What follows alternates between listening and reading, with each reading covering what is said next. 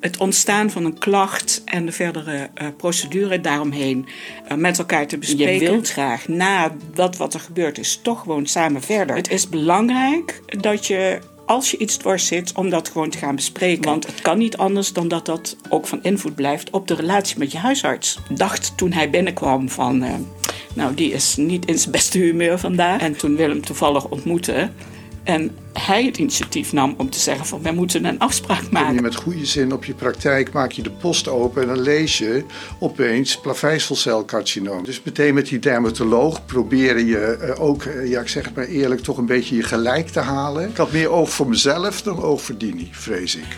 Ik had mezelf voorgenomen dat ik niet in de aanvallende modus dat gesprek zou gaan voeren.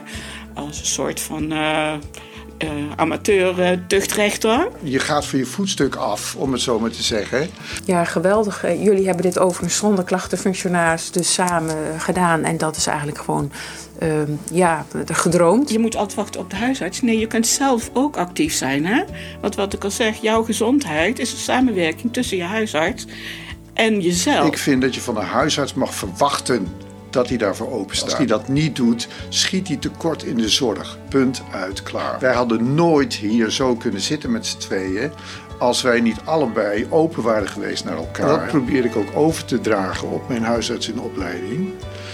Van je gaat fouten maken. Onvermijdelijk. Dan vooral mee werkt zijn huisarts in opleiding. En daar leeft het enorm. Maar waar het in mijn beleving in essentie om gaat, is het echt naar elkaar luisteren en dat herstel van vertrouwen